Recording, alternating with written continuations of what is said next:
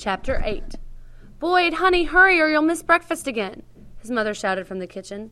Boyd smelled something cooking, and for one wonderful moment he thought it might be pancakes and bacon. But then he remembered. He grabbed his backpack and his jacket. If he timed it just right, he'd be able to wait until the school bus pulled out in front of his house, then dash through the living room with a quick, Bye, Mom, the bus is here, which would save him from another breakfast of bran flakes and tofu sausage. Boyd, I mean it, his mother called again. You need to eat. I'll be there in just a minute, Mom, he shouted back, and then stopped in front of the window. Come on, come on, come on, he whispered, looking down to check his watch. When he looked up, looked up again, there it was, a familiar flash of bright yellow.